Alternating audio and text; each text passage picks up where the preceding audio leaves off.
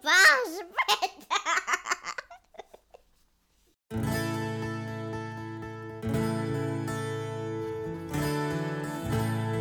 Ciao, siamo Emanuele e Marianna. Oggi vogliamo aprirti le porte della nostra casa per raccontarti di un incontro che ha portato luce là dove c'era buio. Questa storia parla di un seme, di una strada, di una voce. Questa storia è anche la tua storia. Ascolta il nostro podcast.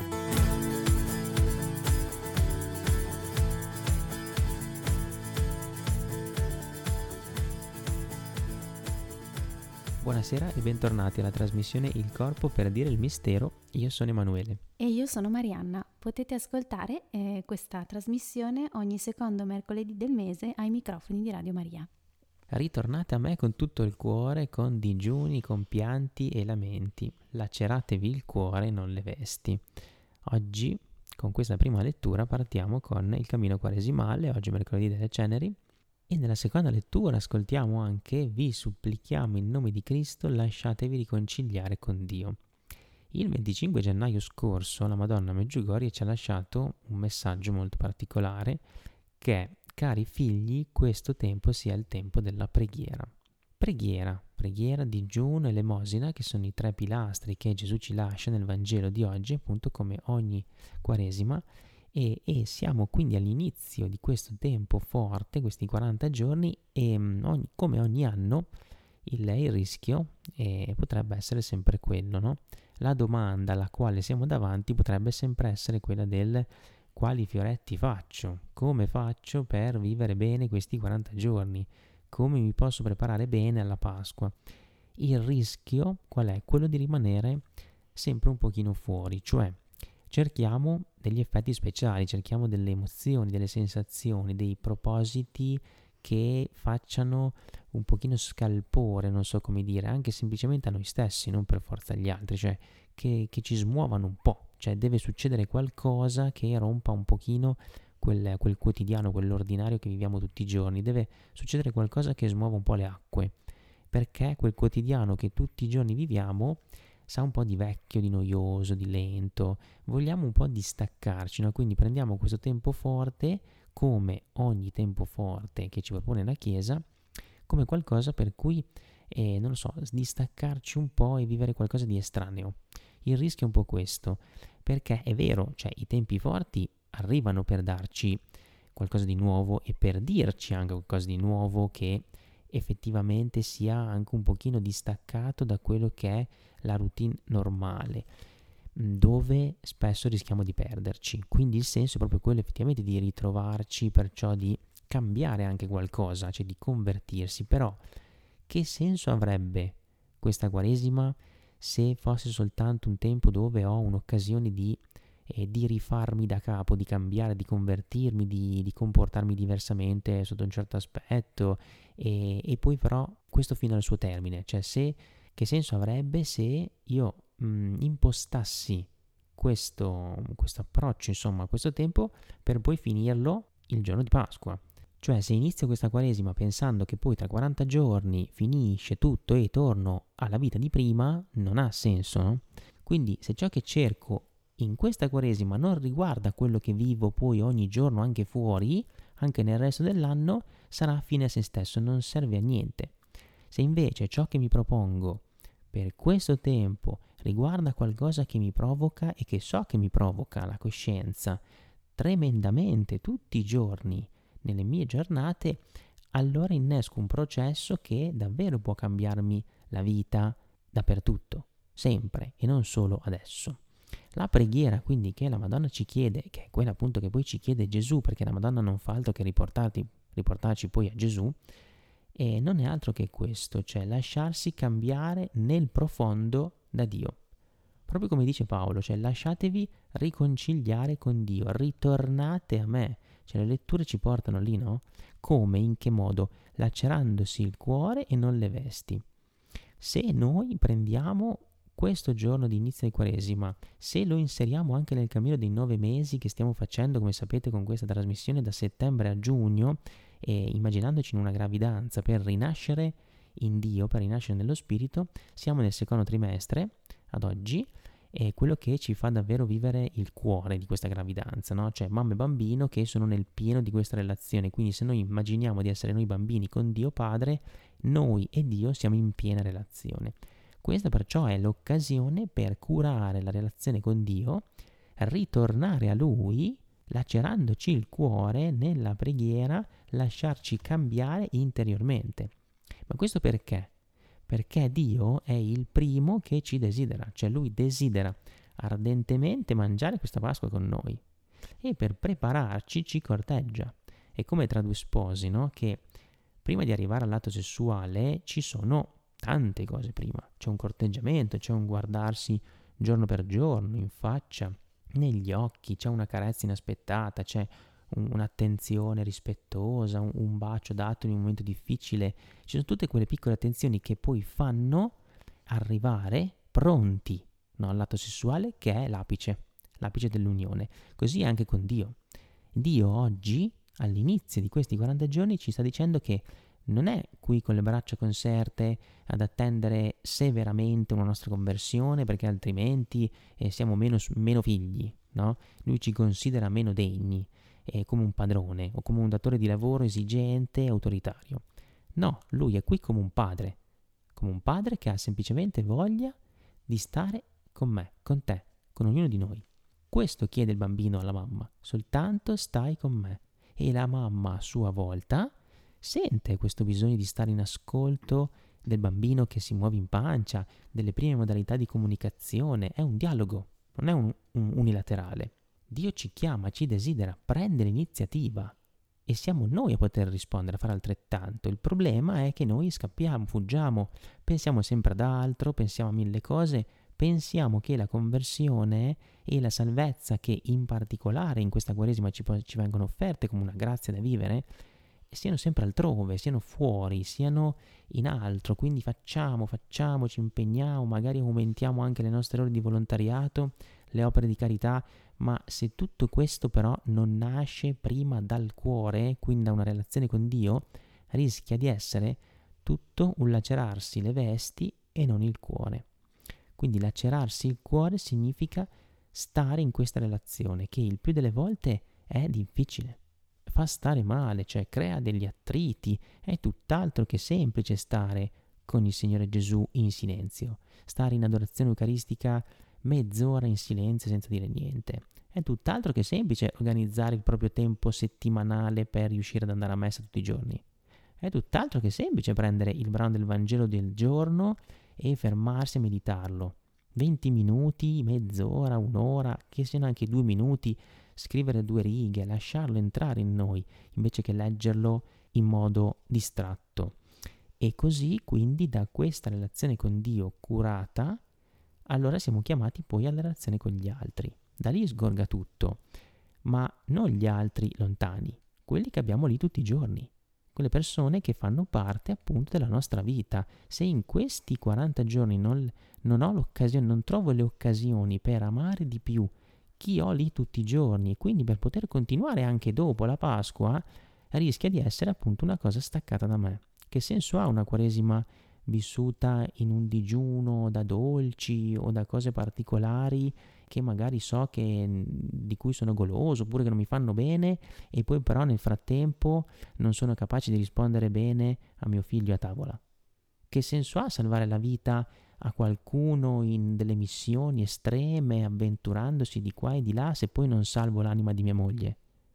Che senso ha togliere la TV o i social network o qualsiasi cosa, o il cellulare, per tutto questo tempo, se poi non riesco comunque a usare quel tempo lì per pregare meglio, per pregare di più? È quello che sentiremo venerdì da Isaia. Ecco, voi digiunate fra litigi e alterchi, colpendo con pugni iniqui, non digiunate più come fate oggi, così da far udire in alto il vostro chiasso. È forse come questo il digiuno che bramo, il giorno in cui l'uomo si mortifica, piegare come un giunco il proprio capo, usare sacco e cenere per letto? Forse questo vorresti chiamare digiuno e giorno gradito al Signore? Non è piuttosto questo il digiuno che voglio? Sciogliere le catene inique, togliere i legami del giogo, rimandare liberi gli oppressi e spezzare ogni giogo? Non consiste forse nel dividere il pane con l'affamato, nell'introdurre in casa i miseri senza tetto, nel vestire uno che vedi nudo? senza trascurare i tuoi parenti? Beh, ma perché in effetti, come dicevi tu, è tutt'altro che semplice amare il proprio nemico. E molto spesso questo nemico, o meglio, è il demonio che ci fa credere che sia un nemico, è proprio chi ci sta più accanto, chi ci è più prossimo. Quindi vediamo un nemico il nostro marito che non ci capisce, non ci ascolta, non ci comprende, non si ferma a dare importanza alle cose che facciamo per noi, alla nostra fatica, ai nostri pensieri, eccetera, eccetera, eccetera. E è il nostro nemico, nostro figlio, che non rispetta la fatica che facciamo per lui, i sacrifici, che non è secondo le aspettative che noi avremmo. È nemico quel vicino di casa, quel parrocchiano, quel sacerdote, quella persona che ci mette davanti alla fragilità e al fatto che ognuno di noi è portatore di una ferita originale, di una limitatezza che fa parte dell'essere umani e che ci ricorda che non siamo fatti per la terra, ma che siamo intrisi, appesantiti, avviluppati, impastati di terra, e a volte fin troppo, lo siamo fin troppo. Non ci ricordiamo quindi che siamo fatti per il cielo, siamo fatti per amare in un modo divino, siamo fatti per amare oltre noi. Quello che dicevi si inserisce perfettamente nel nostro cammino di 9 mesi nel grembo di Dio e tra le braccia di Dio, quindi in questo cammino che simboleggia sia un po' l'endogestazione, la gravidanza, sia l'esogestazione, quindi i 9 mesi tra le braccia, perché sia nella gravidanza che dopo la nascita, questo periodo particolare, dicevo, che è più o meno intorno alle 24 settimane, quindi circa 5-6 mesi, è un periodo di grande esplosione dei 5 sensi che hanno già iniziato a svilupparsi, ma che in questo preciso momento hanno una maturazione particolare. Nello specifico, il bambino di circa 5-6 mesi vive questa maturazione che culmina con la scoperta del cibo. Cioè, in pratica cosa succede all'interno del corpo umano di questo neonato? Che il sistema immunitario inizia a fare sul serio, inizia, tra virgolette, a funzionare nella sua potenzialità fisiologica, e in particolare arriva a sviluppare le mucose maltintestinali, quindi tutto il discorso del microbioma, e ugualmente succede un pochino nel grembo, ma lo vediamo dopo in modo diverso. Quello che volevo dire è che se il corpo è stressato, se il corpo del lattante, del bambino, è infiammato, non riesce a concentrarsi su questa evoluzione, su questa esplosione, su questa maturazione, su questa espressività ritrovata. Prima ha bisogno di ripulirsi, di abbassare gli stressori, e poi può convogliare le energie verso questo sviluppo. È interessante perché è proprio quello che noi siamo chiamati a fare adesso nella nostra quaresima, nel nostro cammino spirituale. Dobbiamo abbassare gli stressori, dobbiamo togliere quello che non ci serve, dobbiamo fare un bel po' di decluttering, ci dobbiamo ripulire, ci dobbiamo purificare, perché per morire e risorgere con Cristo, per arrivare alla Pasqua e stare sotto la croce e riconoscere Gesù Cristo come il Figlio di Dio e come il Re della nostra vita, come il Re dell'amore, per riconoscere che davvero l'unico vero amore che ha senso nel suo essere paradossale e insensato è l'amore della croce, abbiamo bisogno di fare questa pulizia. Dobbiamo sfiammarci, dobbiamo togliere tutto ciò che ci porta fuori da noi per ritornare dentro di noi, per ritornare nel nostro cuore, al cuore della nostra vita. Dicevo, questo succede anche in gravidanza in modo diverso, perché questa maturazione dei sensi di cui parlavo prima in gravidanza avviene in particolare con la massima potenzialità della placenta. Quindi la placenta raggiunge il suo culmine di produttività, non mi piace chiamarlo così, ma per intenderci, si inizia a esprimere in modo molto più evidente il sistema vestibolare. Il bambino compie dei movimenti sempre più complessi, questo succede in realtà anche nell'esogestazione, e quindi questo cosa significa? Che il bambino inizia a sperimentare lo spazio, inizia a fare determinati movimenti che fino a quel momento non faceva, va a stimolare quello che sarà poi tutto ciò che riguarda l'equilibrio e il muoversi nel mondo. E voi vi state chiedendo, e questo cosa c'entra? C'entra come? Perché tutta questa grandissima maturazione ci conduce a che cosa? A trovare la nostra identità, nella nostra espressività, nell'esprimere i nostri movimenti, con i cinque sensi entrare a contatto con il mondo. Il movimento ci richiama all'orientamento, perché questo movimento legato all'equilibrio è proprio direzionato verso il mondo, quindi ci prepariamo a prendere una direzione sperimentando lo spazio. La massima efficienza placentare e la maturazione del sistema immunitario per assimilare i cibi sono tutti passaggi che ci stanno dicendo che cosa? Che noi siamo fatti per altro, siamo fatti per andare oltre noi, siamo fatti per amare, siamo fatti per la comunione, per assimilare il corpo di Cristo che assimila noi, per incorporarci in quel corpo di Cristo che ci cambia la vita, che ci rende veramente figli di Dio tramite il battesimo. E allora noi come lo facciamo? Lo facciamo così, con la fisiologia, e nella fisiologia dello spirito lo facciamo sempre togliendo ciò che non ci serve e direzionando, orientando i nostri movimenti verso la meta. Quale sarà questa meta? Il parto. In questo caso la meta però è più vicina, non è il parto, è la crisi ossitocica che coinciderà con la Pasqua.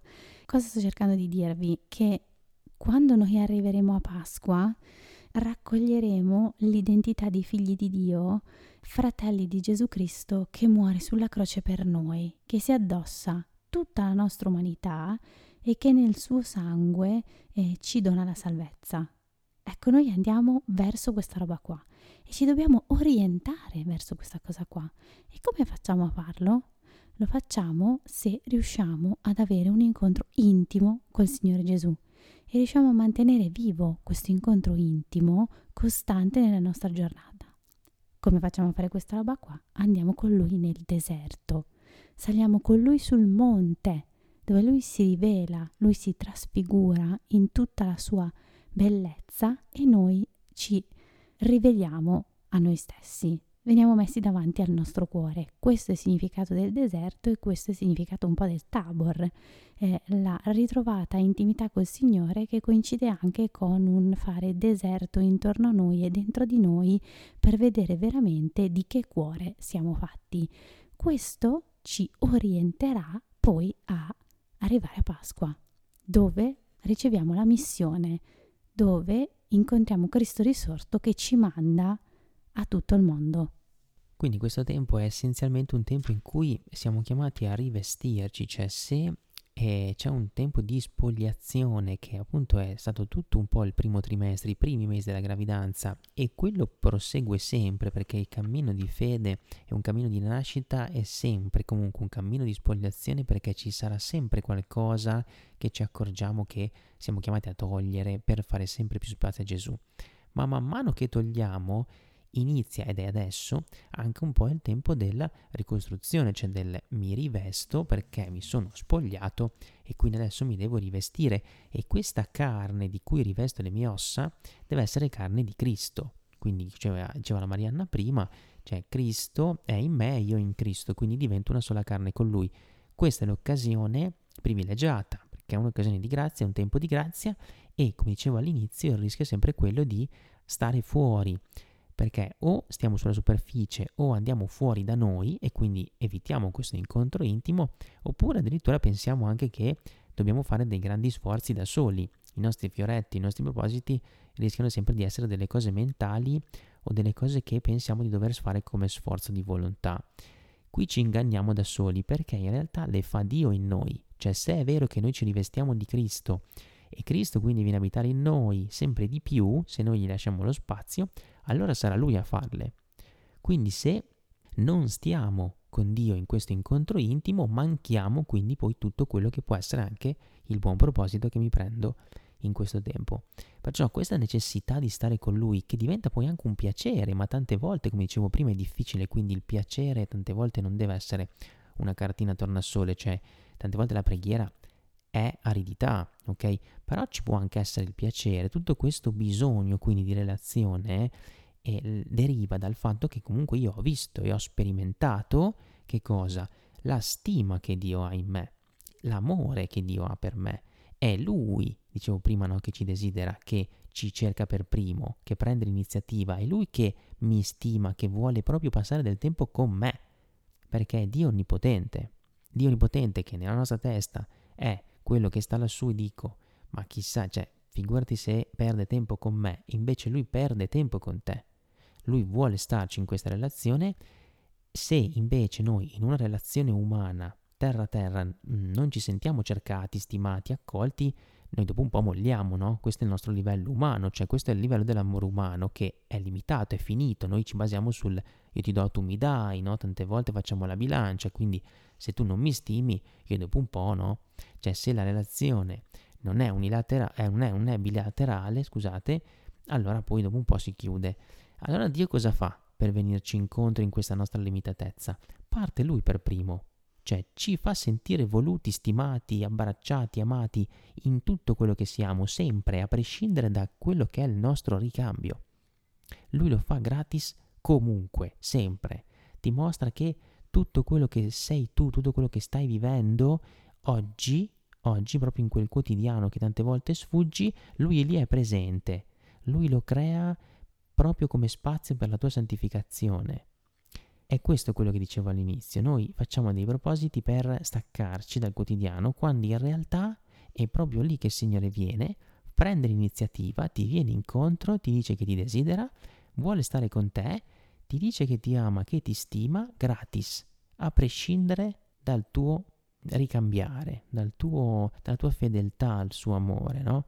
Noi tante volte disprezziamo quello che viviamo, disprezziamo pure noi stessi, disprezziamo pure Lui, ma Lui ci sta. Ecco, questo lo fa perché? Perché Lui vuole farci sperimentare questa gratuità, perché così poi noi possiamo ridonarla e allora trasformeremo anche le relazioni, trasformeremo anche le nostre opere di carità, trasformeremo anche tutti quei propositi che magari noi con la nostra testa adesso vogliamo fare, ma in realtà partono da noi e finiscono con noi, quindi prima o poi finiranno. Se invece partono da Lui, cosa succede? Che allora sì che potrò andare in quel posto, con quella persona, e potrò amarla anche quando non è per niente amabile. Allora sì che potrò riuscirò a fare quell'opera di carità in modo gratuito e libero, non per un tornaconto, non perché voglio sentirmi bravo, non perché voglio tracciare la X sulla casellina delle cose che ho fatto e per sentirmi bravo davanti a Dio, ma perché voglio sperimentare e voglio far sperimentare questo amore gratuito. Quindi diventa un io ricevo questo e io posso darlo. Dio è in te, è nel tuo corpo tutti i giorni, ti riempie di stima, di fiducia e vuole fare un'alleanza con te perché tu sia fecondo. Questa è la fecondità. Io ricevo fecondità e allora posso essere fecondo di un amore che però su questa terra non conosciamo, di un amore che qui tra di noi non esiste. Esiste solo nei momenti in cui lasciamo giocare la partita con noi anche a Gesù. Domenica prossima, il 18, ascolteremo infatti proprio nella Genesi questa cosa appunto che Dio parla appunto a Noè e dicendo io stabilisco la mia alleanza con voi. Dio stabilisce questa alleanza con tutti noi, con ognuno di noi. Dio non desidera altro che questo per la nostra Quaresima e oltre. Che facciamo morire il nostro uomo vecchio non in apparenza, non nelle vesti, ma proprio da dentro, per poter lasciare spazio nel nostro cuore soltanto a questa alleanza, alla sua promessa, al suo progetto. Siamo noi che dobbiamo chiederci oggi: io lo desidero? Io desidero questa alleanza, io desidero stringere la mano al Signore e dirgli guarda, io tante volte non ci sto, io tante volte sono infedele, ma io vedo come mi stimi, come mi ami, vedo le benedizioni che hai seminato nella mia vita, le vedo, voglio lodarti, voglio ringraziarti tutti i giorni, anche quando non ho nulla umanamente per cui ringraziare, ma io mi fido che quello che mi stai facendo vivere adesso è il mio bene, è il tuo progetto, è la tua promessa, e qui mi stai ricostruendo, qui mi stai rivestendo. Quello che in effetti stiamo cercando di dirvi è che proprio davanti alla paura, alle vostre ferite più grandi, ai fallimenti, ma anche semplicemente a quella nebbia del quotidiano in cui ci ritroviamo spesso e che suona più o meno così, non so bene se sto andando dalla parte giusta, ma cosa sto facendo della mia vita? Ma Signore, ma cosa mi stai chiedendo? Signore, non capisco. Gesù, non riesco a entrare in questa cosa che mi sta accadendo. Io prego, ma non mi sento ascoltato. Ecco, davanti a tutte queste cose, nell'abbandono, nella fede, che è fede, se no non sarebbe fede, nella fiducia che c'è un Padre che ci sta amando proprio così, e noi scopriamo che Dio è Padre effettivamente e che desidera la relazione con noi e desidera il nostro cuore e ci educa a riconoscere il passaggio della sua presenza. Ecco il suo arco sulle nubi. Significa andare oltre le cose per scoprirne una nuova forma, come segno di alleanza fra Dio e l'uomo. E se ci pensate, fa così anche con il popolo di Israele quando si rivela come Dio liberatore, come il Dio che li libera dalla condizione servile, dalla situazione inumana che vivevano sotto il popolo egiziano e che conduce quindi Israele nel deserto. Ma Dio non conduce Israele nel deserto perché è sadico, perché ha voglia di fargli fare un cammino lungo, perché vuole farlo faticare inutilmente, ma perché il popolo di Dio, uscendo dalla terra d'Egitto, se avesse preso la via più breve per arrivare alla terra promessa, e c'era una via più breve, sarebbe finito dritto nelle mani dei Filistei.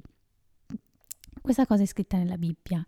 E il Signore quindi cosa fa? Per evitare che il popolo si spaventi davanti al dover sostenere una guerra fuori dalle sue forze in quel momento e ritorni in Egitto, conduce il popolo di Israele nel deserto. Questo lo fa anche con noi, conducendoci nel deserto di questa Quaresima. Ci sta proprio dicendo: io ho cura di te, fidati. La precarietà è essenziale perché il tuo cuore sia fisso sull'ascolto mio, sull'ascolto di Dio, perché tu possa conoscere me come Dio e te come te stesso. Allora, un carissimo augurio per questa Quaresima. Noi ci risentiamo il mese prossimo. Se avete bisogno per qualsiasi cosa, per contattarci, potete fare riferimento direttamente alla redazione di Radio Maria. Grazie per essere stati con noi, buon cammino di Quaresima e al prossimo episodio.